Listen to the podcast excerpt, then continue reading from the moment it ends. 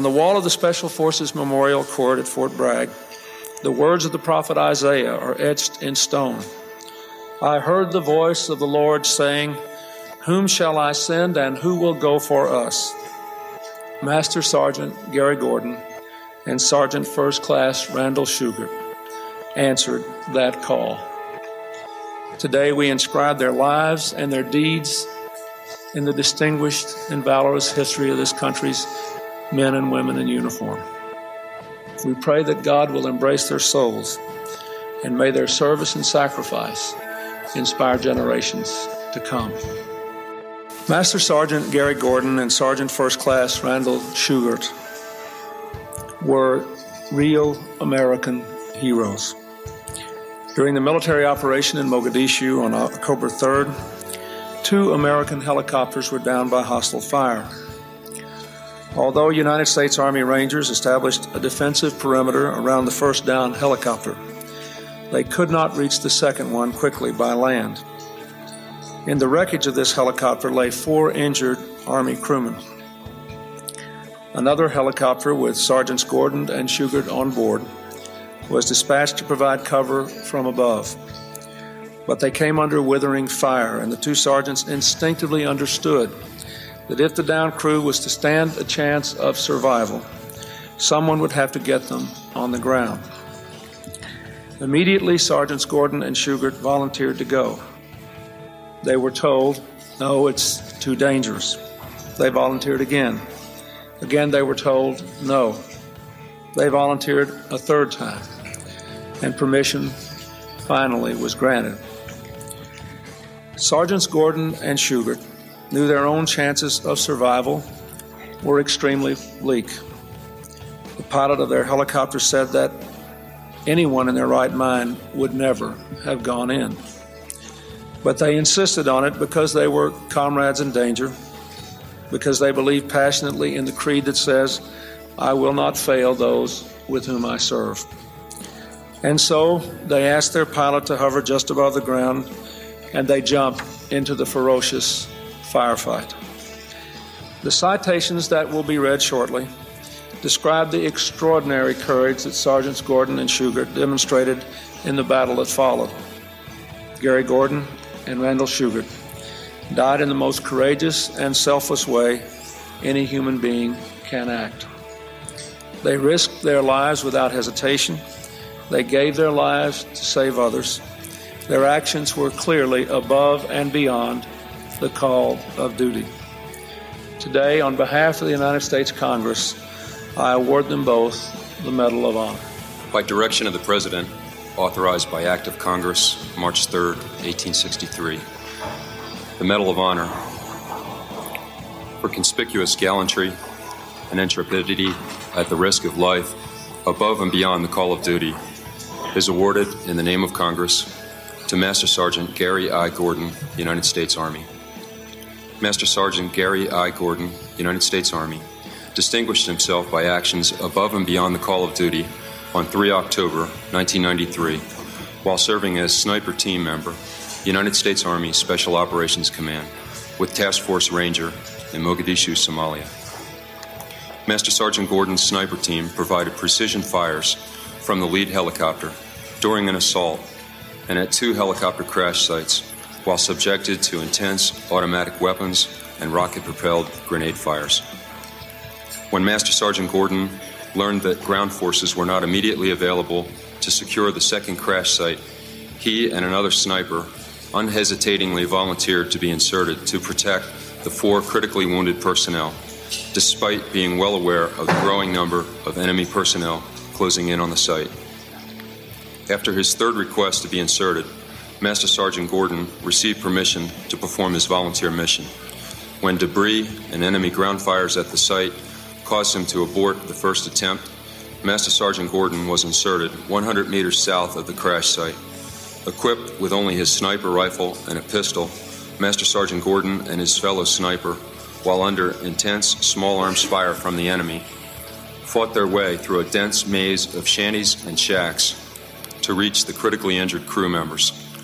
Master Sergeant Gordon immediately pulled the pilot and the other crew members from the aircraft, establishing a perimeter which placed him and his fellow sniper in the most vulnerable position.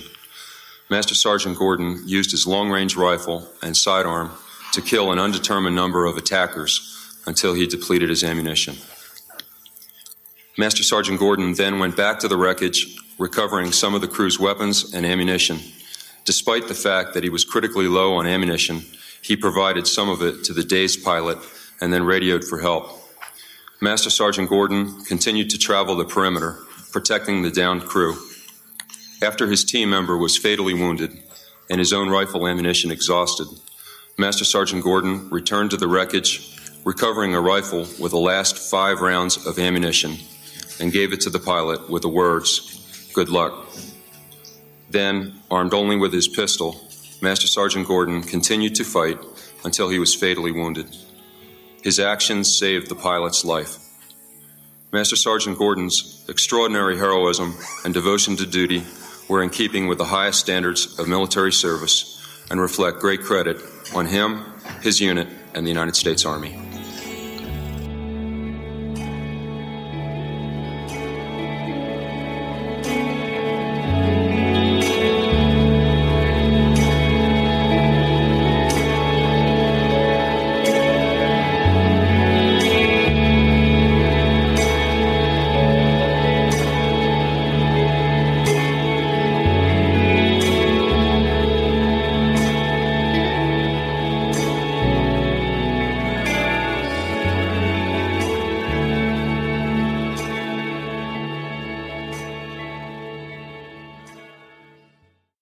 Welcome to the Global Recon Podcast. I'm your host, John Hendricks.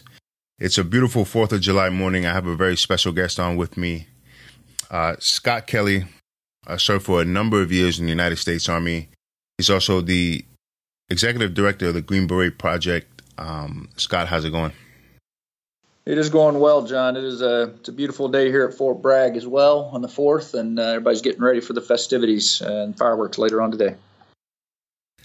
So Scott, we um we have a couple different things we want to talk about. Uh, you served, like I said, for a number of years in the army, and um, you are currently at what rank? Uh, I'm a colonel, 06. Okay, and and when did you join the army? Yeah, I, I actually enlisted in the army in uh, 1989, uh, right after high school. Uh, was serving with the 101st Airborne Division as a an 11 Bravo infantryman. Uh, and I had a had a buddy of mine. We were privates together, and he was applying to the uh, prep school to go on to West Point, and uh, so he talked me into applying with him, and I I got accepted and ended up getting commissioned out of West Point in 1995 uh, back into the infantry. And uh, for, unfortunately, my buddy didn't get accepted, so I was always introduced to his family as the guy who took his slot at the academy. But uh, Yeah, so I've been I've been commissioned now for uh, right at 23 years, all in the infantry. Uh, went back to the 101st as a lieutenant, and then uh, to the 82nd for company command time. I've gotten to do a couple different jobs in terms of human resources command, and uh, worked in the Pentagon for a year. Uh, and bulk of my uh, field grade time as a major and lieutenant colonel was working at the special mission unit here on Fort Bragg, and then after I left there, uh, did a tour in D.C. and then uh, had to pull my hardship tour, which was uh, brigade command out in Hawaii. So uh, rough duty out there on the beach, uh, but somebody's got to do it. And then uh, just PCS back here after that, for know, knowing I was going to retire, and so I'm finishing up currently at Fort Bragg as the Inspector General. So all those folks that know what that is are probably booing right now uh, the inspector general. But uh, it's actually been a great job, great transition job. Job still helping the army out, so uh, no complaints. And it, was, and it, was, really good to get back to Bragg with my family, so it's worked out really, really well. Yeah. Um. So you're originally from North Carolina, right? Uh, yeah, I sure am. Uh, just up the road in uh, High Point. So, you know, now and again, the Army puts you in the right place. So, uh, yeah, the bulk of my career has actually been here at Fort Bragg, and uh, all my family's in the area. So it works out really, really well. In fact, I got a house full of uh, relatives for the 4th of July as we speak. Yeah. yeah, I really appreciate you doing this. Um, so, you know, having having gone to different units and, and um, you know, these units requiring a selection, you have to pass a selection. Can we talk about the the selection and and some of the mindset and the preparation that's required?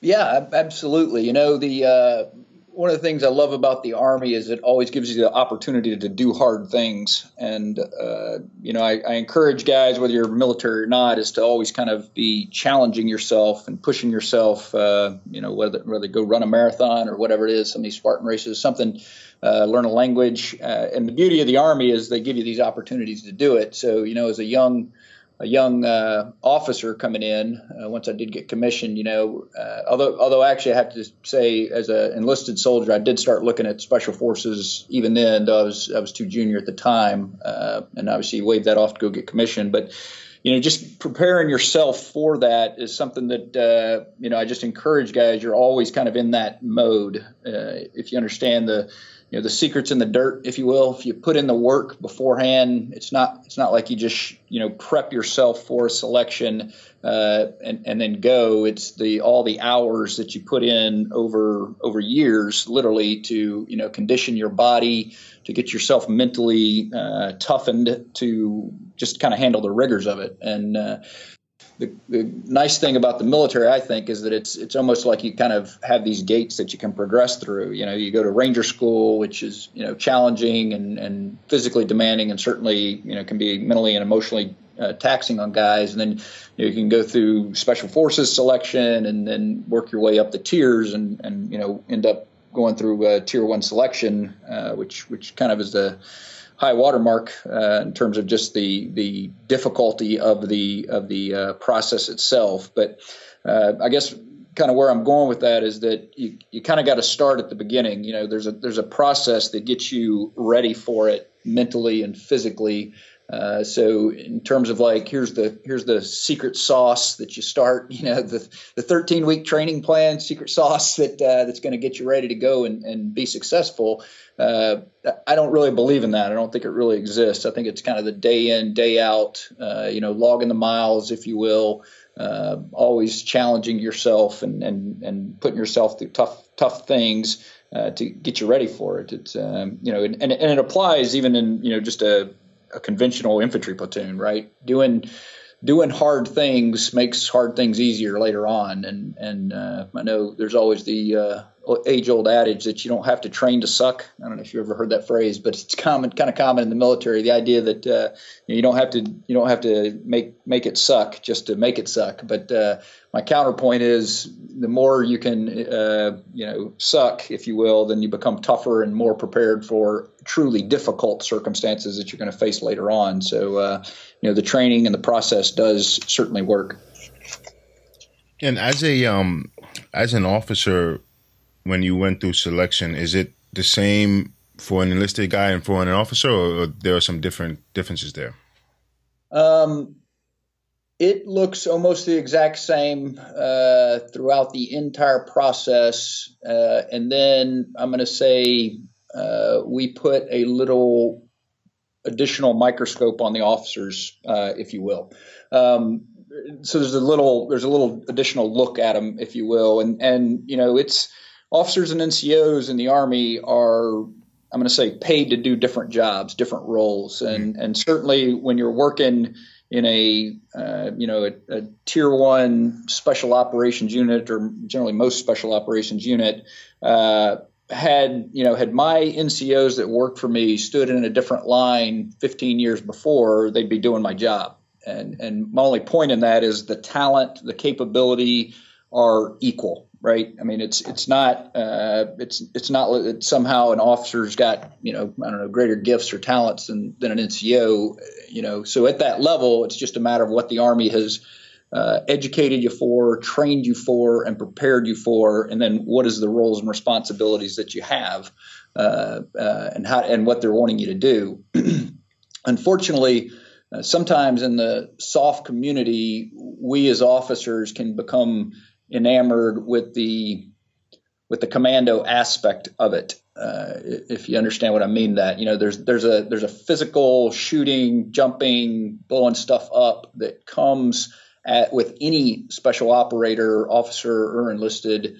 Uh, but as an officer, that's kind of I'm going to say my secondary or maybe tertiary role, not right. even secondary Uh, you know, versus the the non-commissioned officers, that is what they do, and they are absolutely the best in the world at it, uh, hands down. Uh, and then, but as an officer, you've got to always be prepared to kind of step back and, and recognizing that though I am uh, far less experienced than a lot of the guys that I'm responsible for, that I'm leading in my troop. You know, they've been there for a decade. I've been there for a year. Uh, as an as an officer in the special operations community, you gotta you gotta recognize that you're still you know being paid to command, and uh, and so not getting drawn into I'm going to say the uh, close fight, if you will, but being able to keep uh, your head and eyes up and out, and that's from a figurative and often literal perspective, uh, is really critical uh, because great soldiers who are the best at what they do still need a leader. They still need a commander. They still need someone to be providing purpose and direction, uh, you know, for the for the operation. There's uh, and, and, generally speaking, the dividing line that most uh, officers and and their sergeant majors or senior enlisted advisors work in the SOF community is it's you know the NCO is is is facing down and in on the target, and the the officers facing up and out. So you're always looking at the external aspects and what have you. Um, but there is absolutely a requirement as officers to be able to uh, recognize the second, third order effects and be able to guide the organization in the right direction. And uh, you know, the great part about having such talented uh, non-commissioned officers uh, is that their you know their counsel and influence upon your decision making is is huge. You know, I mean, it's it's so critical uh, as a as a leader in those type of high performing organization is you know in humility to be able to truly listen uh, seek the counsel out of those who have been doing this a lot longer than you have but but still balance that perspective with your role as the commander uh, recognizing you know what's on the left and right and what's the, the extended purpose and what have you uh, because you know you can three of us can all look at the same problem and have three different solutions to it but ultimately uh, someone's kind of got to slap the table and say this is the direction we're going and this is how we're going to make it work. Uh, and then you know everybody moves out from there. Uh, and it's and so I, I give you that because uh, a lot of times it's easy to to default or defer to kind of the that commando aspect of working in the community. Uh, but it's really very important uh, for officers to recognize they have a, a uh, equally important role uh, that's that's really critical for the organization to be successful. Yeah, you know, I had on um, Dave Nielsen a couple of months back, and um, we were talking about the night that he lost uh, his dog Pepper uh, when he was at the unit, mm-hmm. and. Mm-hmm he was talking about, you know, they they were going after this guy. They they ended up getting him. Pepper kind of went into the side of the riverbank there, and, and they couldn't find her. Yep. And um, they had pilots. The the pilot he said was basically like flying kind of sideways uh, oh, yeah. over the river, and you know everyone's looking for Pepper, but this is on an, an overnight operation, so it's still dark out. And uh, you know, Dave obviously said he wanted to continue the search, but the uh, the commander was like, "We we have to get out of here." Yep. And uh, he said he was pretty pissed off about it at the time, but then you know later on he realized that there are other things in play that um, you know yeah. he, he wasn't thinking about, and and that's just I guess the what when you just described what you described yep. that kind of played that's, out in my that, head.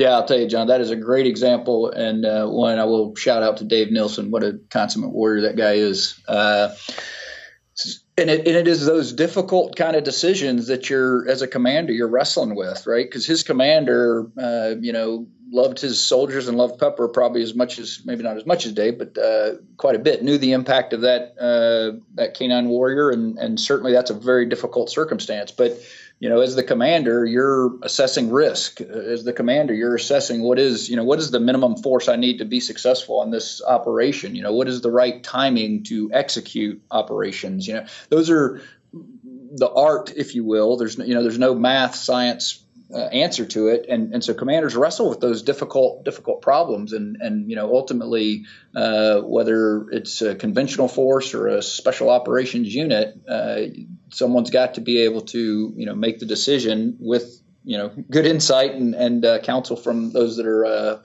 uh, good advisors, and and the organization's got to be able to move out of it. And that example you gave with Dave is a great that's a great example of a difficult difficult uh, decision that commanders are, are required to make uh, by position, and and quite frankly that that uh, the soldiers need them to make. Right, they, they need officers, they need the commander to be prepared to step forward and make the hard decision when it's hard.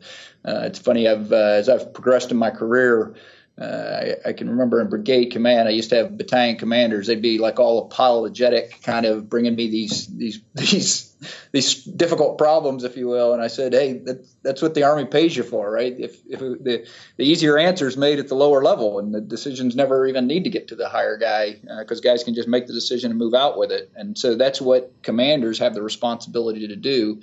And sometimes, uh, you know, commanders deferring uh, responsibility for that to a lower level is is a bit negligent, in my opinion. Uh, and by the same token, a, a, commander being unwilling to make decisions that are appropriate for his level is is equally negligent, in my opinion. And so, uh, you know, the Army trains us and educates us and prepares us as commissioned officers to assume these duties and responsibilities at the appropriate level. And uh, it's very, very important that we're that we're able to uh, execute them. Yeah, and I, I think. Um some of that applies even like outside of the army, you know, even at, at work or whatever.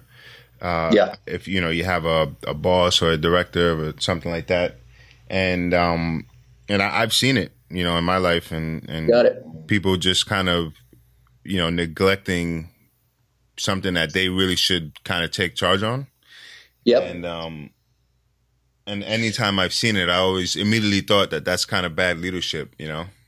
It, it is it is terrible leadership, and I'll, I'll uh, not to not to badmouth the army, though I am the IG. Uh, the the the danger in the military uh, is it can work a couple different ways. Uh, you know, micromanagement, which everybody's very you know familiar with, if you will, where you know somebody suddenly got the screwdriver from a thousand miles away, uh, and and obviously because of our communication systems and and the incredible uh, ISR, you know you know what I mean by that. Uh, yeah. Uh, surveillance cameras, if you will, uh, you know, because of the technology, you literally have the ability to to you know command and control, if you will, from a thousand miles away, right? right. Which, which terrible, right? And we we were very very uh, always concerned with that. And then what I've seen also though is the opposite, and it's kind of my point of where we kind of push all these responsibilities down to the lowest level. And uh, you know, I'll just be clear, probably you know, a company commander right now in the Army, the load that that poor young man's got on his back is about 10 times heavier than what I had as a uh, company commander a few many years back. Uh, and it's just because we pushed down a lot of responsibilities versus, you know, as a more senior guy taking the responsibility at my level and making the decision that, that needs to be made. And, you know, it's uh, we sometimes think we're doing the right thing by empowering subordinates, but a lot of times you're putting uh, responsibility at a level where he doesn't either have the education, the training, the experience, or the staff, uh, if you will, to make a good decision. You know, because uh, the more senior you go in the military, they give you a staff of uh, you know subject matter experts, if you will, uh, who are able to counsel and give advice, and that right. you know can do some do some process to help make the best decision. Whereas if we if we keep pushing the pushing the noodle down the hill, it gets to the level where uh, you know it's a very young, generally inexperienced guy having to make uh, having to make decisions that he's probably not really well equipped to do. Um, so it's it's a balance in it. It is a balance, and you're absolutely right, uh, John. It, it, this definitely applies on the outside as well. You know, as I've faced uh, transition, I've I've started being able to dialogue with a lot of folks that are in the commercial uh, commercial industry or commercial field, if you will. And and leadership is a you know it's it's needed out there desperately. You know, I mean, yeah. Uh, the great thing about the army is it's hard to replicate the leadership education and training that a, a senior NCO or officer uh, comes out with. And it's really, really desired by a lot of folks. And the great part now is in transition is uh, there's a lot of programs, a lot of opportunities for guys to be very successful. Yeah, definitely. Um, you mentioned before that you said um, some of those senior NCOs a couple of years ago might have been doing your job or or kind of uh, working yeah. in some of those roles. Do you think that over the course of so many years of, of war that some things have changed as far as, as, as that goes? Um, yeah, and my point in that was, you know, had uh, I won't use anybody's name, had Sergeant Major uh, Mike or whoever, had he chosen to, you know, finish his college out and get commissioned, or a lot of them already have college, and he had chosen to get commissioned. He is such a talented guy; he could been, you know, he'd be doing the same thing, only with okay, shiny. You, know what I mean? They they're so capable uh, it's it's the which is why there's a, a nice I'm going to say a nice blurring of the lines, a nice blurring of the roles because of the capability of both the officer and NCO are, are right at the you know equal level certainly, and uh, it's just a matter of the education and training, and then the roles and responsibilities that are given to them that are different, right? And it's it's the power of of what they do. You know that's why. Uh, you know, clearly non-commissioned officers kind of run the organization is, is my phrase I'll use, but, but officers are expected to command the organization. And, and that's, it can be a bit of a nuance, uh, play on words, but in fact, it, there is a very different, uh, distinction to those two, uh, responsibilities. Right. And can you talk about, um, like what role you had at the unit? Um, yeah, I, I, was generally in command. Uh, I wasn't at the unit very long, quite frankly. Um, uh, relative, you know, most most the particularly with the non-commissioned officers, guys were out there probably three times. You know, I did about six years out there. Those guys tend to do a couple decades. Mm-hmm. Uh, and I was in that time. I was in command just about the majority of the time, and then some ops ops uh, operations officer roles I had as well. So I commanded the 04 troop level and 05 uh, squadron level. Okay. So, um, if it's possible, I'd like to t- maybe talk about um, some of what deploying in a in a in that type of role could be like. Uh, is you know, it, like it's more of like a bird's eye view versus obviously the guys you know kicking indoors type of thing. Yeah, it's uh, there. There's a bit of a blurring in that because you're you're certainly with the uh, with the guys, but it's uh, you know one it you have such a talented, mature population. You know, I uh, it, it's true, but you know, out of a 16 man troop, there were four guys that were 40 years old. Hmm. Uh, or older, uh, you know, the junior guy I think had been actually had been a platoon sergeant in the Ranger Regiment. Uh, so you know, so the the maturity and the level of experience and all is such a at such a higher level right. Uh, that you really can do more with less, uh, if, if you understand what I mean by that. Um, and, and it's interesting as an officer, one of the things you've got to always be sensitive to is uh, uh, doing what we should rather than what we can.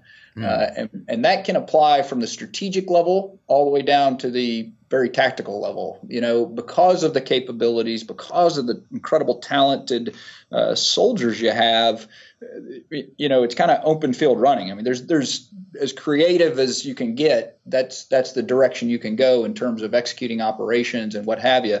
Uh, but the balance you've got to always come back to is, you know, what is what are we here for? What's our purpose and our mission? Uh, what are we trying to achieve? You know, given this deployment window, and that's so as a commander, that's a lot of what you gotta you gotta uh, articulate. You know, you got to be thinking through that with with good counsel. You got to be able to articulate that to your guys so they understand.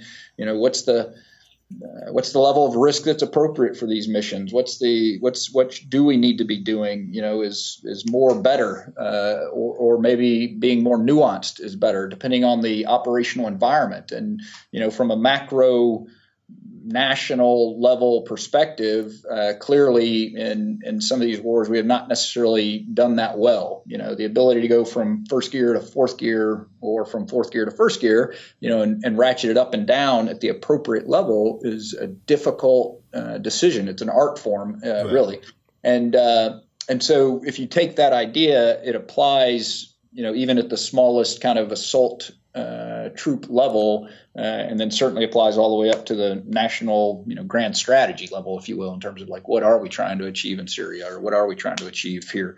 Uh, and so, as an officer, that's that's quite a bit of what I always was wrestling with. I was always trying to be able to make sure I communicated. Uh, you know the the purpose and the direction and what we're trying to get to and and the nuance of that and uh, you know a lot of times and and I think you know even at the national level still we we have this tendency because special operations bring so much capability uh, to the table and can kind of do anything. I mean, that's kind of the mystique that uh, that we live with, uh, and and so when people are looking for solutions and they're looking for answers, it, it's the easy buttons there, right? We'll, we'll send some special operators in. We'll spend, you know, call up SOCOM or, or what have you, and we'll they'll go in there and fix this thing. In fact, I I uh, share with you. I, it's probably been a couple years now, but I was talking to a guy who uh, used to work on the uh, Department of Defense staff, uh, uh, a general officer, a flag officer, and he was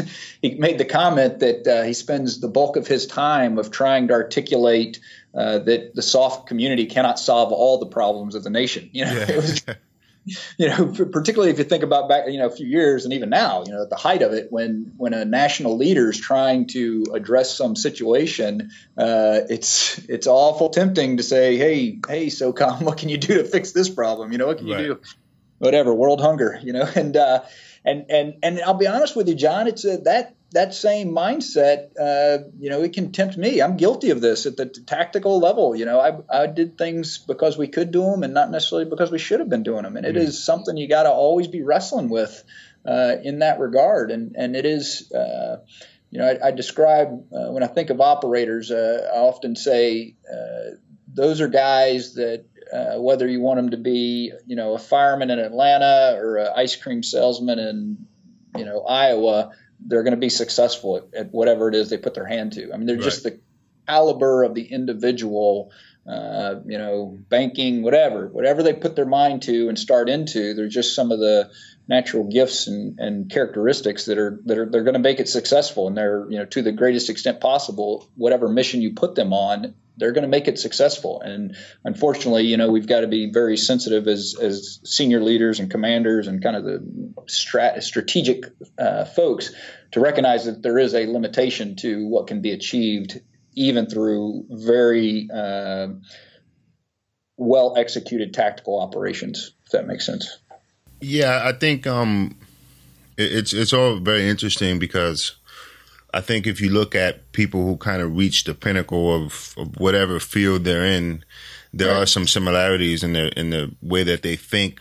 Um, mm-hmm, you know, e- even though it's like you know, if you're a computer programmer, um, you're obviously not like a special operations guy. You know what I mean? There's a difference in the physical and, and some of that. Yes. But uh, I think some of those, some of that can do mindset really translates into almost anything Absolutely. And, um, and and also kind of touching on the on the part of you know the leadership always wanting to kind of fall back on special operations. I think we've seen a lot of that in the last um, you know 17 years, and I think to a point, I think the SOF community in general has, or uh, you know, there's been articles uh, about it, written about it, and I've talked to guys about it, where people feel like in the SOF community, there's been some kind of burnout taking place because of the the, the high demand on such a small community.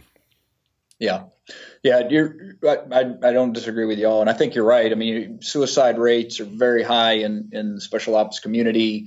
Uh, you know, go down all the trouble points. You know, divorce, alcoholism. Uh, I, I, mean, it's it's definitely definitely taken its toll on it, and there's certainly a lot of guys. Uh, you know, who have transitioned out of the military and are still really wrestling with uh, with a lot of burdens. Uh, and and the good news is there's a lot of organizations out there to help, uh, but I, there is certainly the hesitation for guys to reach out and ask for help because certainly for you know your whole career that is that's not the mentality and the mindset that got you to that point of of working in those type of organizations.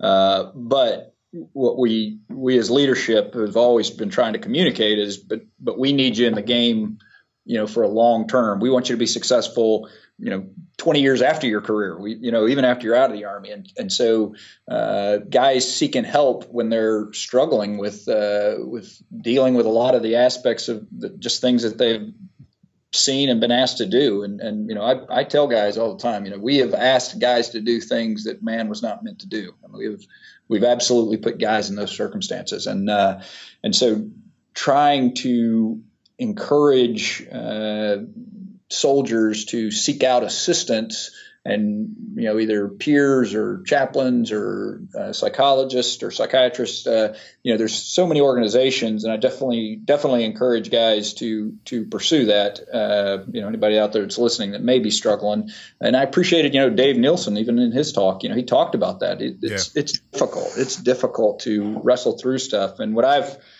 personally found is uh, a lot of times you structure things so that you don't ever really deal with it. You know, it's kind of a, I guess avoidance is probably the, the, clinical term, but you just, you, you, you don't, you don't engage in certain conversations. You don't yeah. talk to certain people, uh, because, you know, they, these things will come back upon you. Uh, and, and there's a component of that of just being able to make your, make your life still be successful, right? I mean, you still got to pay bills and take care of your family, you got kids and what have you. Uh, but that only uh, will really, I think, function for a certain period of time, and then eventually, you, you know, some things can bubble up on you.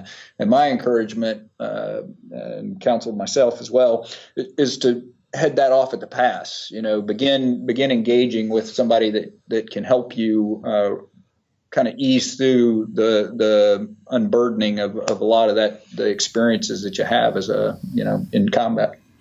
Yeah, I think for, specifically for Dave Nielsen, I think he was um, kind of alluding to that that he felt a little better just being able to talk about some of these things and um, you know kind of keeping it boxed up for so long. And yeah. I, I guess um, you know going through an, an entire career, ten years, fifteen years, twenty years. Uh, you know, like you said, having that mindset where it's like can do and and you know you you overcome any obstacle regardless of yeah uh, yeah what's in front of you. I think it's it's really uncomfortable for a guy who's made it so far with this particular kind yeah. of mindset and then to kind of stop and just turn around completely and go in the other in a different direction um, especially when it's something that's you know, it has to do with the individual. It's I guess it's always a little easier when it's when it's someone else, but when it's you, yeah, yeah, yeah, it's, it's uncomfortable. yeah. You know, it's like yeah, John, I give great advice to everybody else. yeah, right, exactly. yeah, it, it's you know, and there's there's it's interesting. I've even realized it. Uh, I can remember being a brigade commander in Hawaii, and I had a conversation with a staff sergeant who, uh, you know, he had been deployed numerous times as a very young guy and it, that idea of playing hurt and that idea of uh, you know not taking time to take a knee, even even with a physical injury, you know, even with a, a bum shoulder or, what have you, uh, guys in uh, in the army still think that they've got to play, you know, push through it. They've got to they got to make it work. They, they you know because they don't want to jeopardize their career. They don't want to jeopardize their soldier. They don't want to you know I got a deployment coming up or what have you. Uh, and and that's even with a physical uh, injury. And so then when it becomes a you know something not a physical injury but more of an emotional or a, or a mental uh, struggle that guys are wrestling with yeah i mean that's that's a hundred meters from from a guy walking in to seek help for something like that you know because he's still he's still trying to make it work and keep things going. And uh, right. unfortunately uh, your point's exactly right. I mean it's uh, it's it's something we've got to continue to ad- address and i think it will be a continual effort. Uh, you know there's never going to be a a silver bullet, if you will, or a, or a, clever answer to it, but certainly encouraging guys, making the resources available to them. I think a lot of the peer to peers, you know, mates talking one to another, I, I, think is very valuable as well, particularly as guys, you know, are willing to kind of raise their hand and, and seek some help out and, and they see the benefits from it and are able to communicate that to others. Yeah. And I think, um, kind of like the really old, like old school mentality, like World War II kind of days is, uh, you know, just shake it off, you know, and, and yep. don't talk about it. And I think culturally it was a little different as well. But, um, and then I think kind of coming into these, these wars, 2001 and, and up till now, in the beginning, I guess people just kind of had that mentality, like, oh, just shake it off, you know. But after so many years of, of continuous war fighting and deploying and, and, you know, getting hurt and recovering and going back, I think uh, this shift, I think, needs to take place to where a guy like yourself, or you know, a guy like Dave Nielsen, uh, hey, you know, I, I had some issues and actually stopping and reversing and, and going in a different direction and talking about some of these things, you know, as they can be talked about, you know, some things you, you can't talk about, but um, m- makes a difference. And I think if guys say, "Hey, look, you know, this guy is, um, uh, you know, he got nine deployments in all in special operations," uh, and he's saying, "Yeah, you know, it's okay for you to seek help." I think that will help some people. You know. Yeah, and and we've gotten much much better, John. Much much better. I mean, uh, literally one of the senior command sergeant majors uh, several years ago. I think he's retired now, but uh, you know, Chris Faris came forward and started talking about a lot of this, and you know, his personal experience. And this is a guy that grew up in the you know the, the special mission unit, you know, long standing, a lot of history, and he started talking about it publicly. And and so that's why I tell you it's we've definitely gotten a lot better absolutely but it is a continual you know it's a continual kind of dialogue or a continual steady drumbeat of hey there are resources out there we need you to reach out for assistance uh, you know and, and and some of the you know the army's even gone to some uh, I'm gonna say directed, you know, directed type efforts where they're doing screening, pre-screening, post-screening, uh, a lot of that type stuff, and and you certainly can catch some folks in in there as well. And uh, and I shouldn't use that word catch folks because it's not like you're they're hiding it or something. Although I think some dudes kind of resist it, uh, but you know we're, we're we're hopefully getting much better at the opportunities are out there. You know, there's there's ways to get get assistance, um, and it's just a lot of it is as you point out. You know, culturally, guys don't want to come forward, and and it's uh it's a difficult thing. And then, of course, the whole piece we, you and I haven't talked yet is, you know, families, you know, families and kids. Uh, you know, there's a price. I've, I've, got, I'm about to launch my second one off to college. There is a price uh, families pay for for what you know mom and dads have had to go and do. Right. Uh, so that's the other aspect of of thinking of the the military family as a whole, and how do we make resources available to them, and uh, you know make sure as parents we're staying in tuned to where kids are and their development and the kind of the impacts of. Uh, of, of uh, you know the the experiences that you know they don't they don't have. It's an interesting dynamic, and I'll, I'll share well, I'll share it publicly. Here goes. But uh, you know, my daughter, we were talking the other day, and she's about to be a freshman in college, and uh,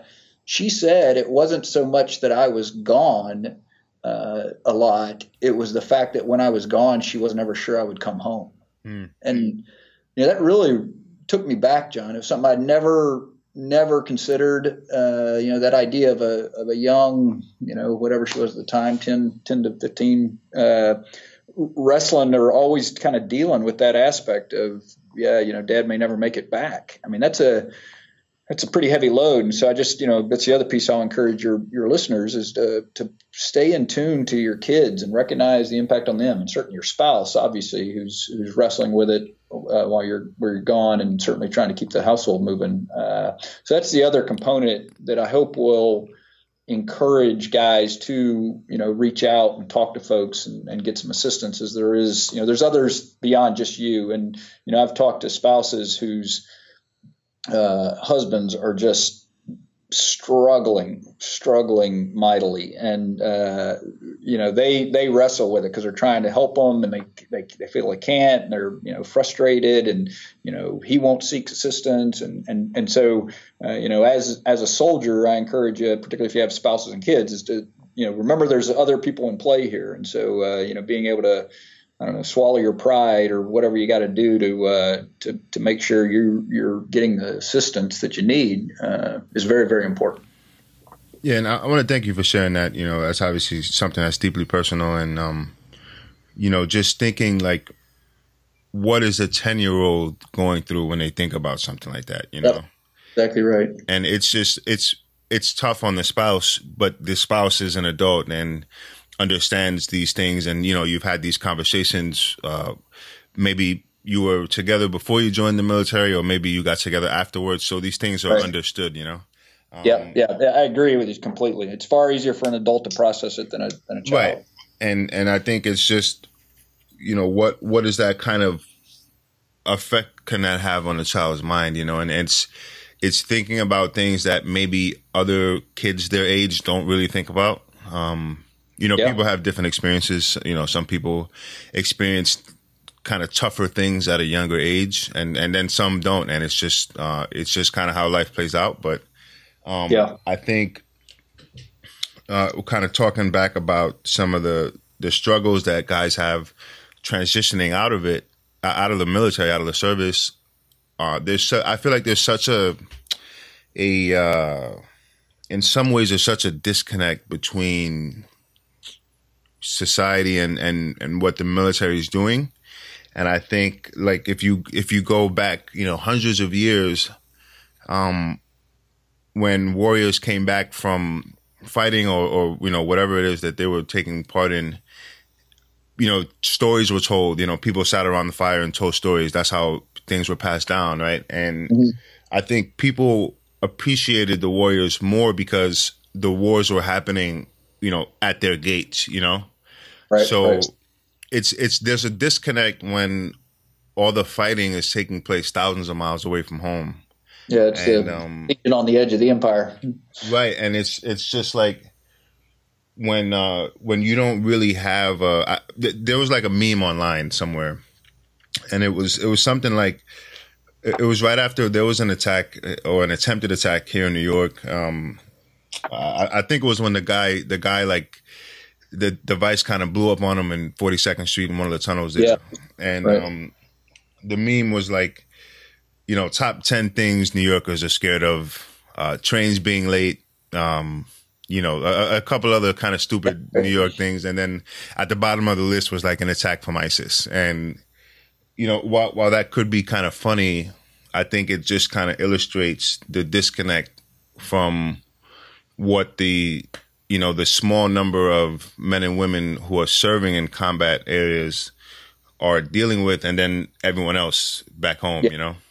Yeah, yeah. Although, although you know, it's, uh, you know, particularly if you think about all the shootings and what have you, there is an, a dynamic of, you know, young kids these days legitimately being concerned for something happening. You yeah. know, particularly if you experience something like the one of the bombings in New York or what have you. I mean, uh, it, it is a there, there's a component to that, that that we don't want to overlook as well. Uh, you know, of, of, the kind of the I'm going to say everyday civilian uh, having having a little bit of uh, fear as well, which is not good for us. Although I do, John, I do got to balance everything we have said. Uh, there is a dangerous narrative uh, that you know all us service veterans are broken down and all of us service veterans can't function and yeah. I mean that's that is a dangerous dangerous narrative. And and uh, you know there's certainly uh, we we want to ensure the right guys are getting help and that people are seeking out assistance and and you know transitioning well into a civilian community. But you know vast vast majority of veterans are doing very very well. Yeah. you know unemployment's very low high demand for veterans. And you know I talk to companies now obviously uh, uh, all over the place. There's a high demand for what veterans can bring to the table for them and their employment. Uh, you know, veterans are doing great uh, volunteer work, tons of nonprofits that are started by veterans and, and such. So it, it's a balance, right? Where we want to we want to make sure the guys are getting assistance as they need it, and and hopefully, you know, getting getting themselves in a good place to to where they can really uh, continue to, to be as successful outside the military as they were in. Uh, but I do worry a little bit that sometimes there's a tone in the in the civilian sector that you know they look at some of these you know movies coming out of the recent GWOT era and and they kind of think that all of us are you know dysfunctional and and drunkards and can't hold down a job and are dangerous. Yeah, I, am glad you brought that up because I, I, think that is a, a, fair point to talk about. Um, you know, in, in my experience as a civilian dealing and working with uh, retired military, active military, um, I can say that I know that when we're working on a specific project or we're doing something, yeah. I know that the the the man or woman that I'm working with is going to bring you know 110 percent, and I have to make sure that I'm keeping up with that. You know. Yeah. And, yeah. Um, and I think it's just so just the difference in like the, the jobs and experiences that you have from your time in the service. And absolutely, yeah. you know, uh, in a typical civilian work week, you're working about 40 hours. Right. Um, you know, you, you might have an hour commute to work. So you, maybe you're doing 10 hours commuting. So that's about 50 hours. Um, but I think if you look at a lot of military jobs and, and especially, uh, infantry or combat arms or or jobs supporting combat arms, people are working like super long hours. I mean, 40 hours is like a, a, a break in, in some ways, you know, and I think when you have people who are coming from that, you know, they're kind of hardened, you know, to a, to a certain degree. And then, you know, yeah. they, they have to, uh, in some ways, maybe even tone it down a little bit in the civilian sector. Yeah, that, that's a great point. You know, you're a soldier 24 seven. That's, you know, we always say that. Uh, and certainly different jobs and different phases of your career, you'll be, you know, working a lot or maybe not working so much when you're, I don't know, in a school or something. But, uh, you know, it, it's important also for veterans as they transition is to recognize, though there is tons of, uh, nonprofits helping veterans transition. You know, all these big companies or you know Walmart wanting to hire twenty thousand veterans by 2020 or what have you. you know, they're, they're it, it, just you know as a veteran you're not entitled to a job. You know, they're not right. they don't they're not going to give you anything. And so uh, you know, my encouragement is as much you know effort and preparation as you put into you know getting ready for deployment or getting ready for a selection or, or whatever it is you know in your career put that same mentality on put that same hat on and go about it to your transition and figuring out, you know, what you right. want to do, where you want to be. And, uh, you know, when you get in there, uh, just, you know, start doing what you do. And, uh, quite frankly, very quickly, uh, they, they recognize the, the value you're bringing to their organization. And so though I know a lot of guys, when we transition, we think we're kind of taking several steps back because, you know, obviously the, it's not an equivalent. Uh, no one, no one wants to pay me to run a, run an infantry brigade. Um, but because of the qualities and characteristics that you bring from the military, the experiences and training and education you've received from the military, you're very, very quickly going to be a, a value added to any any company out there. And so, uh, you know, I just encourage veterans to kind of put that mindset on as they start looking to transition and be be purposeful. Uh, you know, really work through what it is you want to do, take advantage of all the various uh, uh, organizations that are there to assist you. And then, you know, when you get in there, you just, you just got to keep working like you've always worked hard, and uh, and eventually, you know, you're just going to continue to move up and be uh, be successful and help out a company somewhere. So, Scott, working in the roles that you've you've been in in your career, um, it involves you being leading men in combat, or being a leader mm-hmm. of men in combat arms. Can you talk about some of the lessons you've learned over the years? Uh, yeah, I I think the front side is probably you know this is the role of an officer. Right, I've never never been a non-commissioned officer, but I think as an officer you got to always be on the front side of uh, of those things, setting the conditions, thinking through uh, you know what's the level of risk that is appropriate to be assumed. How do you uh, put the assets in the right place with the right guidance and instruction to ensure they're going to be you know useful for you. Uh, and and then then you got to know the the timing and the the right time and place to to go forward with it. Um, and that is all kind of inherent in what you get trained and educated on as an officer is to be thinking that way, you know. And, and of course, what I'm describing is, you know, indirect fire assets. You know, is there are we artillerying the objective? Uh, is there ISR assets overhead that we're using? What's the right infiltration method? Um, all these kind of, you know, is there a QRF on the hook? Uh, whatever it is, kind of external assets you're doing to start setting the conditions uh, to essentially get everything in position, and then and then the close fight may or may not begin if, if required to do it.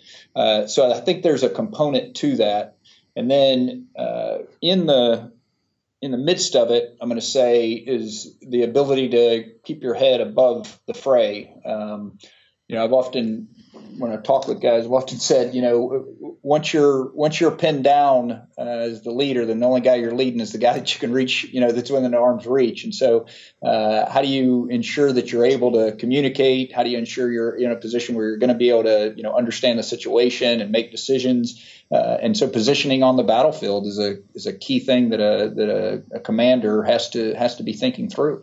Um, you know, certainly as a as a certain or level of organizations, you've got to be prepared to step forward. You know, the I think of the the young lieutenant leading the platoon. You know, he's got to be prepared to step forward at certain moments to to uh, get get across the line, if you will.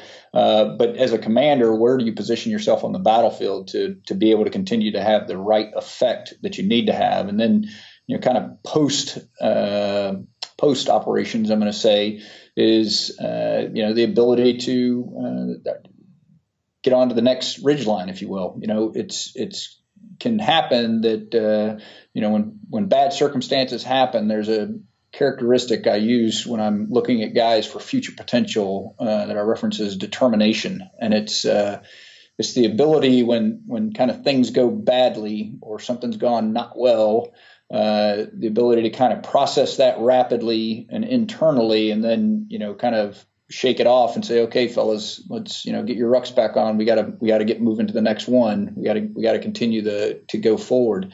And uh, you know, as a leader, that's the tone. That's the that's the culture that you kind of establish in the organization, and it's very very. Uh, you got to be very purposeful, in my opinion, about who you are and how you communicate, and uh, and then uh, that's that's kind of the the essence, if you will, of being able to kind of lead men in combat, uh, if you will. Although the, the great thing about the SOF community is rarely as an officer you're having to lead men in combat. Most time you're trying to you know pull them back a little bit. They're yeah. you know you know they're super aggressive, uh, super competent. They'll they'll you know I, I use this phrase I used to have to say don't outrun my headlights. You know don't yeah. don't, don't you move so fast that I that I can't uh, stay with you. And I'm, I'm, being a little tongue in cheek there, uh, but you know it's not you don't you don't have the problem of uh, you know guys not being able to perform or go forward. Uh, I, have often, you know, between a conventional experience and a, and a, special operations experience, I often say it's the it's the difference between being an NBA coach and a high school coach, right? You know, high, high, high school coach is, you know, patting them on the backs, getting them up, what have you. The NBA level is just kind of manage managing the incredible talent you got, right. uh, the greatest effects. You know, because everybody, uh, you know, particularly at the special mission unit level, they were the best at what they did wherever they were at. You know, I don't, I don't care what it was, whether you're a cook or a truck driver or a, you know, a, a operator. Um, you know, they were the best at what they did. And so, how do you, as that leader, get all those that that talent moving in the same direction and synchronized, uh, you know, to bring the right effect at the right time. And I'm reemphasizing that last part, the right effect at the right time. You know, uh, and that's there's there, that's the, kind of the officership I'm going to say uh, that I've I've always viewed it as. Uh, based on your experiences and, and schooling, uh, you spent a lot of time, obviously, at the strategic level. Um, yeah. You know, to move up, move up in the ranks and uh, whatnot. You got to go to different schooling, uh, including the War College. Can we talk about what some of that is like? And does that include a lot of military history? Um, not military history. That's an interesting point. I'll start with that one. Uh, so we, as a uh, army, modern army, we do not, I think, enforce, uh, and I'm guilty of this, we do not enforce or encourage the study of military history as much as we probably should. Hmm. I think you find guys who, just because of their natural, uh, you know, likes and dislikes, will will gravitate towards reading more military history and uh, and and particularly studying certain periods and, and what have you. And it's and it's hugely powerful. Uh, you know, kind of nothing's new under the sun. Right. And so recognizing that the, whether it's strategic decisions or tactical decisions, the decision making is still the same as it was, you know, whatever three thousand years ago. Um, and and so I think it's very very important. And I, and I will comment to you that I think a lot of uh, a lot of our partnered armies. You know, I've, I've done a ton of work with uh, foreign armies. They do a much better job of reading history, studying history. They're just I'm going to say they're more professional. Uh, and and unfortunately, I think you know, I like I said, I got commissioned in '95, so that at least frames everybody's time wor- or timeline for me of when I was serving. Uh, there was a huge push towards kind of uh, the business models. I mean, mm-hmm. we, you know, it was it was almost you know you read you read Kotter's How to Change culture or whatever the heck that name of that book was. Uh, you know, it was all these business ideas and organizational structure, leadership discussions, and what have you. And uh, far, far less was you, you know uh, studying the the Greek wars or or you know Civil War or World War II or what have you. And, and we just didn't do a whole lot of that. Uh, and and I think it's probably a gap in our game as in our development of that is, is we don't do enough of it. And so, you know, obviously, I encourage you guys read on your own, and I'm guilty as most. Uh, I don't I don't do it as nearly as much as I should have, and I didn't during my career.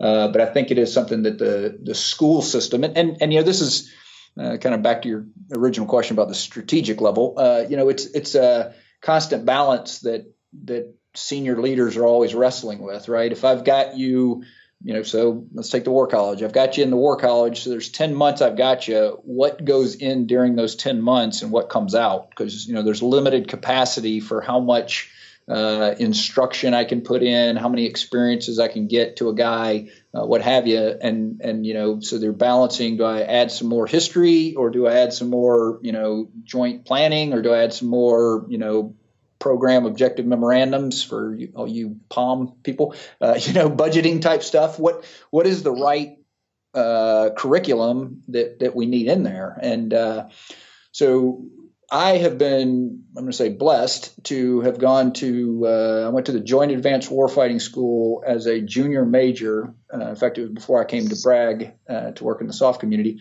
which is essentially the joint equivalent of uh, SAMS, and SAMS is the Army's Strategic Planners course. So I got, uh, you know, master's degree, if you will, in strategic planning during JAWS as a major, and then certainly went to the War College as a colonel or lieutenant colonel at the time, uh, and and got a, another session on strategy, another degree in strategy.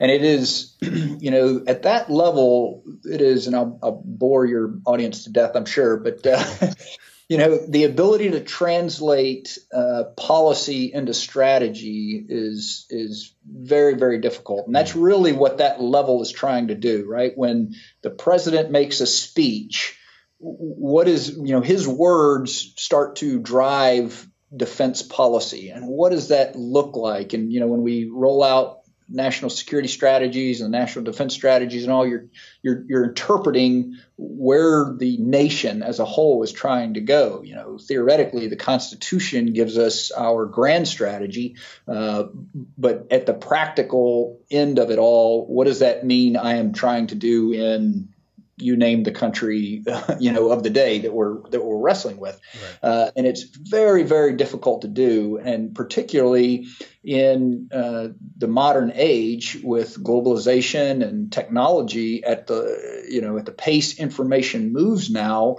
I think the struggle we have is that leaders just quite frankly they don't have time to digest a situation right? It's within 30 seconds, there's a microphone in your face, and suddenly you're you're off the cuff making strategy, right? Very, right. very dangerous, right? Not where we want to be. Uh, versus the ability to kind of, you know, put it before some subject matter experts who can really analyze the problem, look at the full situation, and develop a greater uh, uh, strategy. You know, and, and, strategy being that ends, ways, and means. You know, what do we do with what we have to achieve what ends, uh, what goals?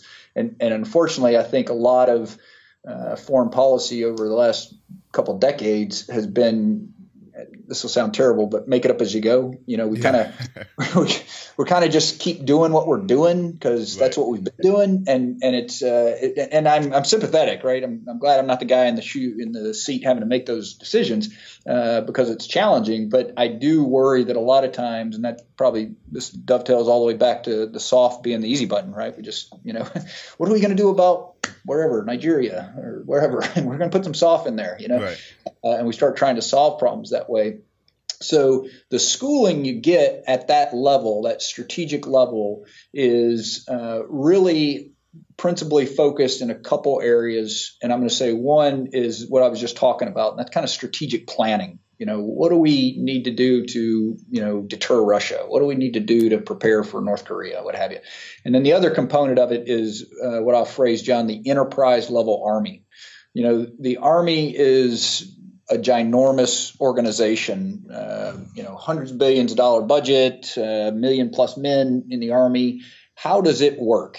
how do we run it? How do we uh, make it go and be successful? And uh, one of the jobs I had was uh, working for the chief of staff of the army. So he's the he's the most senior uniformed officer in the military. Um, but but let me be straight when I tell you that the guy who runs the army is the guy in the tie. The Secretary of the Army is the guy who runs the Army. Uh, uh, and, and I say that from experience. But, you know, obviously at that level, you know, his day to day rarely ever really touched on operational events forward, right? He's trying to prepare the Army for 2035, mm. right? He's trying to uh, bring in the right number of soldiers of the right MOS, get them the right type of training. He's trying to understand or, or, or guide the National Guard's role, the reserve component role. He's dealing with uh, budgetary issues every day, you know, across the river with Congress and trying to make sure we got the right funds, we have the right funds that we need at the right level to be successful. And, uh, you know, I happened to be there uh, 20, 2013, somewhere right around there. Uh, you know, with the kind of the drawdown, we came out of Iraq and everybody was kind of you know, looking to draw down the army, and it was, oh, John, it was terrible up there mm. at that time. It was, you know, everybody was trying to draw us down to nothing, and of course now we're going the other direction, right? We're having to grow because what do you, what do you know? Peace didn't break out, um, right? So, so, we still need an army. Uh, so at the strategic level, those are kind of the big the two big buckets that uh, the War College tries to get guys ready for, and then obviously you know there's a kind of a third leg to that, and those are the the folks that are coming out of the War College to go be brigade commanders, right? That's the other the other aspect of it. But but generally speaking, the course is well, the course is definitely not geared towards those. The course is geared geared towards the strategic planning and then the enterprise level uh, efforts of the army because the you know running the army is a big big uh, massive effort, and it takes a combination of you know Department of the Army civilians and certainly uniformed personnel. Uh, it's just very very challenging to do. So that's part of what the War College does, but. I probably just bored your listeners to death, but uh, no. you can you, you, can pull my string on that one because I've, I've got some experience with it. no, it's it's all interesting, and I think um, it's worth having that perspective because it puts things into perspective. You know, um, yeah, yeah, it, it is, and that is a good. That's a great point because the, the one caveat I will, I don't know who your listeners always comprised of, but uh, you know, a lot of times, particularly as an officer, we have command billets, but then we also, at various points in our career, become staff officers, and so you're in a staff position, and uh, you know, guys just need to always remember, uh, you know, the guy out there at the tip of the spear, uh, his his his life and success of that mission depends on the staff work you do, and uh, so right. doing the very best you can, even when you're not in one of the sexy uh, command billets or you know you're not forward. Uh, whether it's, I mean, it could be something as simple as you're responsible for training soldiers, right? Young soldiers. Well, that soldier is going to eventually, you know, lead men in combat, and so what you give to him is going to prepare him for that next level, or whatever budgeting right? You, if we don't have the dollars we aren't going to be able to train our guys to have them ready to go forward and do what they need to do. So uh, it, everybody's got a piece to play in the uh, in the big scheme of things. Right and i think some of that gets lost sometimes. Um, you know even like just podcasting or or any kind of media that's uh, working with or dealing with special operations or combat arms, you, you kind of see the cool stuff, you know, the, the stories of gunfights and stuff like that. Uh, but there's so much more that goes into it. With oh yeah, you know, and it's as you obviously as you just talked about, the uh, strategically, you know, you have to think about what's going to happen in um, 25 years. You know, what what conflicts may we be in, engaged in, and I, I, think um, I saw an article from the uh, I think it's the Journal of Special Operations Medicine, uh, JSOM, I think, and yeah. um, they were talking about uh, the army, or or at least a part of it, placing uh, emphasis on prolonged field care, with yeah. with the idea that we may not have uh, dominance of the skies, so Oh yeah. Basically, meaning we won't be able to get a helicopter in within an hour and have a guy, or you know, on a surgical table within an hour or two hours. Um, so. Oh yeah, you're hitting on it, man. That's a big. That's a big deal. Area denial. It's uh, you know, we haven't not had air supremacy in I don't know what sixty years plus. You know, right. I mean, we've never, we've never had to contend for the sky, and that's a huge, huge uh, issue going forward. Right, and and and for the audience who might not be familiar with what prolonged field care is is is basically a medic having to sit on a patient for you know a number of days. It could be three days, four days, five days, Uh, whereas in the last, you know, uh, 16, 17 years, you would a medic would have to stabilize a patient.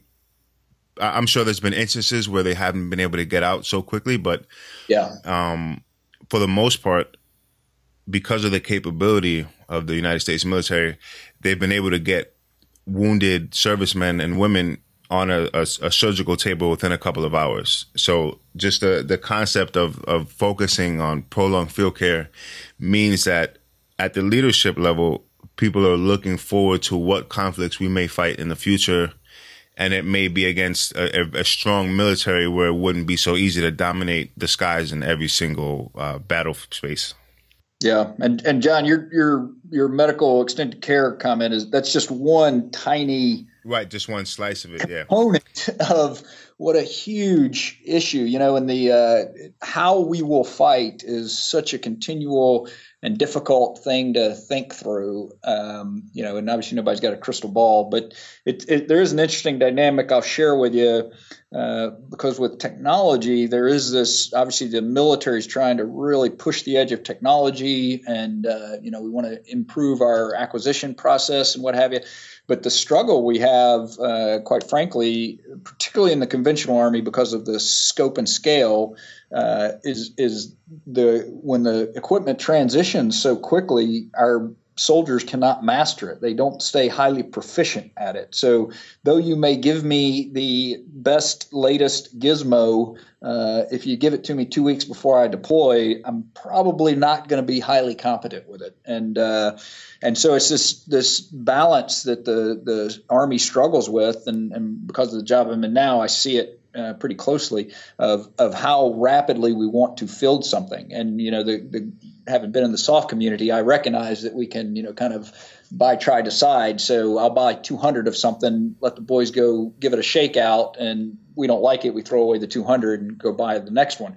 Well, in the in the, in the conventional army, that doesn't work because you're right. buying 200,000 of them, you know, and and the ability to uh, you know test drive something like that is just is just not there. And then you know, and of course, there's a level of training, right? I'm I'm, I'm dealing with initial entry soldiers. I'm dealing with uh, you know guys that just quite frankly don't get nearly nearly as much training time as as a SOF operator does. And so to expect him to be able to pick up a piece of equipment and you know within a short period of time be a master of that piece of equipment, it's very problematic. And of course, uh, now I know I'm boring your audience, but that goes into maintenance, it goes into sustainment of the piece of equipment, it goes into everything. So it's a very uh, complex uh, system that the army is, and, and you're you're touching on it. That idea of what does the future army look like? So what do I need to be fielding now to uh, to be ready in the future? Right, right. Yeah, I mean, I, I think it's all. I mean, personally, myself, I, I find this all fascinating. Um, I think generally people are like, you know, the sexy stuff is cool, you know, but um, yeah although it is, uh, although I do got to give the shout out. You know, all the sexy stuff in the SOF community wouldn't happen without the incredible support guys yeah, that we've got. Right. I mean, those guys. It's like I said earlier, they're best at wherever they were. Whatever they do, they're probably the very best at it. I mean, and it's incredible the the work those guys do.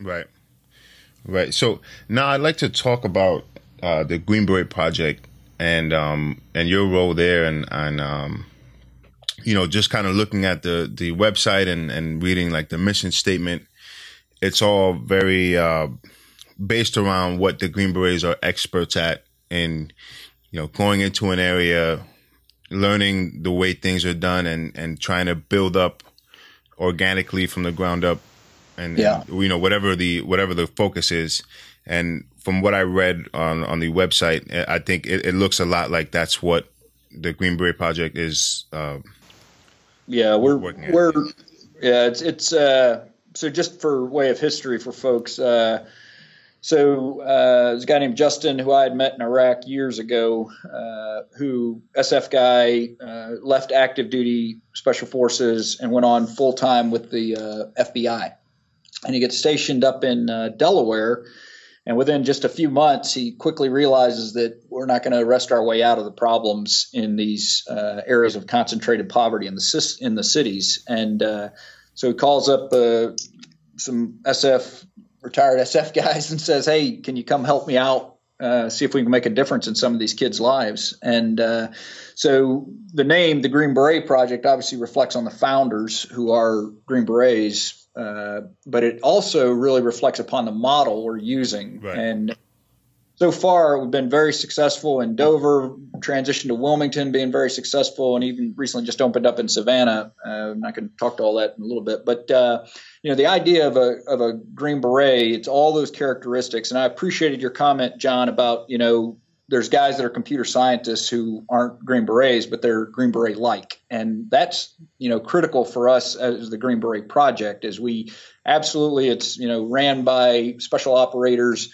uh, but the, so many of our volunteers are just Green Beret like. They have the same mindset, right? It's the ability to go in, you assess the problem or the environment, you understand the situation, you identify who's friend and foes, if you will, and you start uh, building this organic uh, uh, army. You know, the the idea of sending 12 Green Berets into a country and they and eventually build an entire army, uh, you know, through the train the trainer model, and that's what we're doing with the youth. So these I don't want to belabor the history too much, but you know our urban areas have built concentrated areas of poverty. You know, particularly in the African American community. You know, you go all the way back to slavery, Jim Crow laws, the uh, where we chose to build highways, the Federal Housing Act. I mean, I could I could go on forever about why we're where we are, but the point is we're where we are. And so a lot of these youth, they don't know anything outside of their neighborhood. And right. so they don't they, they can't even comprehend something different. It's it's really sad. I'll talk to some of these kids. You know, and you're talking to a 13 year old kid, and he'll, you know, what do you want to do in the future? And he's either going to be an NBA star, he's going to be a, a you know a hip hop artist, or he's going to sell drugs. I mean, it's, right. and they're and and John, they're serious. They're not yeah. you know being flippant with you. Uh, so it's very very sad. So what we do uh, with the Green Beret Project is it's truly a mentorship program and we come in we get these kids exposed to to uh, other opportunities in life uh, we begin to help give them some life skills if you will you know most you know i'm, I'm I, I describe my my childhood as leave it to beaver. You know if anybody old enough to remember the leave it to beaver reruns you know very white picket fence. And so appreciating and understanding the environment most of these kids are in that we deal with, you know, they they essentially raise themselves. And so yeah. we just help them start to understand, you know, hey, how to save money. Hey, how to, you know, make your bed in the morning, how to be on time, how to fix a nutritious meal. And where do you find food that's better for you than, you know, eating out of 7 Eleven uh, all the time? And, and then showing them different opportunities. And, and that can be as simple as, you know, we got guys, we take them out guys will take them out fishing, right? You know, we get volunteers that volunteer their boat and tackle and what have you. And you just give the kids something different and you show them a different way. And then yeah. we really start to guide them into uh, uh, some either vocational or educational tracks, if you will. And and it's remarkable how kids, I mean, just a few dollars will make a big difference for a kid because as as you come into the Green Beret program and you show, you know, you're you, are you are responsible, you you're you know uh, uh, your behavior is good. You're you're making your grades like you're supposed to. You can you know comply with curfews and what have you. Uh, as we start to identify our leaders, and that's really the core of what we're doing is we we've got leaders young these are young teenagers uh, who have shown proclivity for leadership. They've shown a responsibility and we'll put them on a little stipend. You know it's like a hundred bucks a month you know hardly anything. But for them it, it shows that somebody's investing in them. We think yeah. they've got potential to do something different. And then that that young man becomes responsible for you know six other young men. And then those guys grow to the net right? And so that's the kind of train the trainer model uh, that we found very successful. And then quite frankly, I think one of the things we've we've realized that is so powerful that a lot of mentor organizations don't necessarily do, and that's just problem solve. You know, yeah. every every every special operator understands problem solving. So whether it's I don't know. I you know I, I don't have a driver's license to I, I can't get my application into the school because I don't have 40 bucks to whatever problem these kids have because you know our operators on the ground if you will our cadre they have this network that they develop organically they're able to reach out and connect folks with the right solution whether it's to the schools or through the uh, you know a local business and we've got an incredible amount of partners uh, people that work with us. Obviously, law enforcement's huge for us. You know, the, the police athletic leagues. We got correctional officers that work with us, teachers, students, but businesses. You know, we've got Gold Star parents and uh, retired people and and everybody kind of coming together to to help the cause, if you will.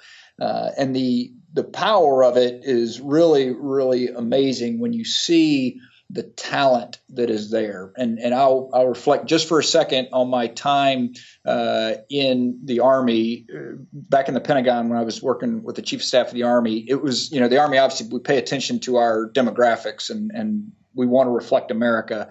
And uh, this this guy was briefing the the chief and uh, and he was saying how that they had we have a huge gap in African American males in the military. Like the a lot of African American women come in, they do very well. You know, our, our numbers are looking good, but we're having trouble with males. And he, the guy that was briefing him, and he was a civilian, he was saying uh, because in the culture uh, in those communities, a lot of the times, if a kid starts showing uh, success, he gets ostracized by his peers. And so, what we're doing at the Green Beret is we see the talent that that the nation needs, right? We don't have enough special operator types, but I know there's some down in, in these concentrate these disenfranchised communities, these neighborhoods, yeah. right? We don't have enough computer scientists, but I know there's some down in there. We don't have enough doctors, whatever, right? And so we're losing as a country, and this is kind of the cold strategic view and talk about strategy. We simply need more talent coming out of our population right. and, and know that there's talent in a lot of these uh, neighborhoods where just to be honest with you from my perspective kids have no hope they don't have it's unrealistic to think the American dream is possible. You know, oh, if you just work hard, you're going to get ahead. If if you say that, you don't really appreciate the environment that these children are born into and growing up in. Right. Uh, and so, unless an organization like the Green Beret Project and, and there's many other you know mentor organizations out there trying to help, uh, kids aren't going to make it. They're going to end up in prison. And uh, you know the the recidivism rate, at least in the area we're working with, is like 85 percent. Right. So kid kid goes to goes to juvenile hall, well, he it's almost assured he's going to end up as a lifetime criminal, right? right? So what we try to do, uh, and what we're really starting to focus on in Wilmington, and, and, we the beauty of the Green Beret Project is it's all organic, right? I so I'm the executive director. I'm the executive director because my buddy was having dinner with me. and He said, "Hey, can you help me out?" And I said, "Sure. What do you want me to do?" And he said, "Well, I want you to run the junk. You know, I want you to be the executive director." So you know, I'm a thousand miles away from not that far, but you know, I'm I'm nowhere near the guys that are actually doing it. So I I do all the administrative kind of stuff, if you will. But the power of it is the Green Beret Project is very organic. So our guys that were in Dover looked at what they needed and they began focusing on middle school kids. Got into the schools. They started a uh, a uh, like a community center we got a hold of inside of these uh, public housing areas huge, huge success, making a big difference. Wilmington, uh, Delaware, which most folks probably don't realize, but it's the most violent city in America proportionally. You know, it's obviously very, not a very big city, but hmm. uh, very, very violent. Huge gang problem they have there. And uh, so what we've started dialing in on is uh, the kids who have already been in the system. Because most of the murders that are occurring are, you can kind of, you have a pretty good idea of the profile. And if a kid has been in juvenile hall uh, he has got a high likelihood of ending up, uh, you know, offending at a higher level. And so we're really starting to reach those kids to put them onto a different path. And, and it, you know, through our network and contacts, we're getting guys vocational training and getting them out and getting them jobs to where they can be, you know, productive citizens. Right. Uh, so uh, all that to say, we ended up transitioning to Savannah, and it looks completely different. And and you know the, how that happens. You know, how do you go from Delaware to Georgia? Um, a guy heard what we were doing up there, went up and checked it out, uh, uh, what Justin and the guys were doing. He's like, man, I need that in Savannah. So he's he's now in Savannah, partnered with another nonprofit, and he's doing leadership training, uh, just like just like we we do for these kids. And uh, you know, so it's uh, very organically grown. And and when I tell people uh, the Green Beret Project is like uh, it's not like a McDonald's franchise, right? It doesn't look the same wherever you are in the country. It's more like Chinese food, right? You can get Chinese anywhere in America, John it ain't going to be the same restaurant, but you kind of generally know what you're going to get, and that's right. uh, that's kind of how we are with the Green Beret Project. And and obviously we're a, we're a nonprofit, been established for uh, almost a year now. Uh, I just came on in uh, January, so you know still kind of getting pieces in place and what have you. Uh, but you know, one obviously, if anybody wants to Google the Green Beret Project, we're we're always needing donations and and quite frankly, for not a lot of money a month, you can make huge differences in, in kids' lives. Uh, and then we're always looking for volunteers. And, and the big one is if anybody's out there uh, that's in a community that is needs assistance, and, and you want to kind of start a start a Green Beret uh, wing, if you will, or a club, uh, certainly contact us because we've got a pretty broad network. But a lot of times it's all about finding the right guy and you know the right guy is a SOF like and i'm saying guy guy or girl because we do we do a lot of work with uh, young women as well. Uh, it's the mentality that we're looking for. And the final piece I'll, I'll, say on this john is our connection to the veterans has been very powerful. And this is something that we didn't realize at all when we were going through it but uh, or, or, really getting it going. Uh, but what we've had is a lot of veterans that were struggling, right? They've transitioned out. They've got some PTSD. They've been, you know, some of them were physically tuned up. Uh, they've come down and they've worked with our kids for, you know, periods of time, and it's made such a huge difference for them because, you know, they're back around their mates. They're, you know, got a good purpose in life. They're helping serve somebody else and making a difference in the community. Uh, and so, you know, particularly we veterans out there that may want to get involved and may want to uh, start a program like this. Uh, I think it's you know one desperately needed by the nation. Our country absolutely needs to uh, heal and to to bring the talent up out of a lot of these disenfranchised neighborhoods. Uh, and I think it's good for our veterans. I think it gives you a great sense of purpose. You're serving something higher than yourself, and you're making a huge difference. Applying, quite frankly, applying a lot of the skills that you uh, and, and characteristics and attributes that you developed in the military into a uh, into a different field. It's uh, very very positive for folks. Yeah, and I think the the whole concept of it is um, you know it's spot on and i think it's effective and it's effective because we know it works because it's worked in the past and um, yeah, yeah. I think you know a lot of the things you were talking about with some of these neighborhoods is spot on. Um, you know, I'm born and raised in New York City, and um, yeah.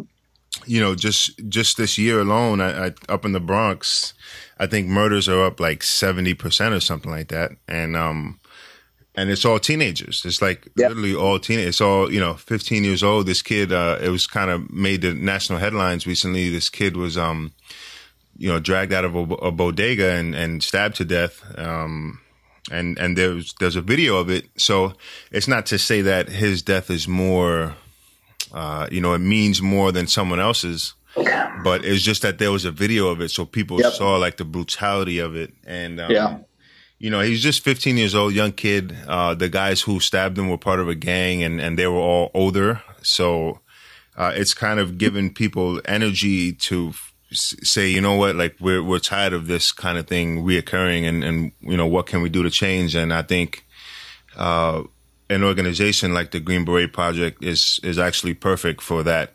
And I think one of the things, one of the difference makers is not that you know the the guys or the women from the Green Beret Project uh, won't be effective. I think it's the the community itself needs to yep. have the energy and the and, and the want to change. You know.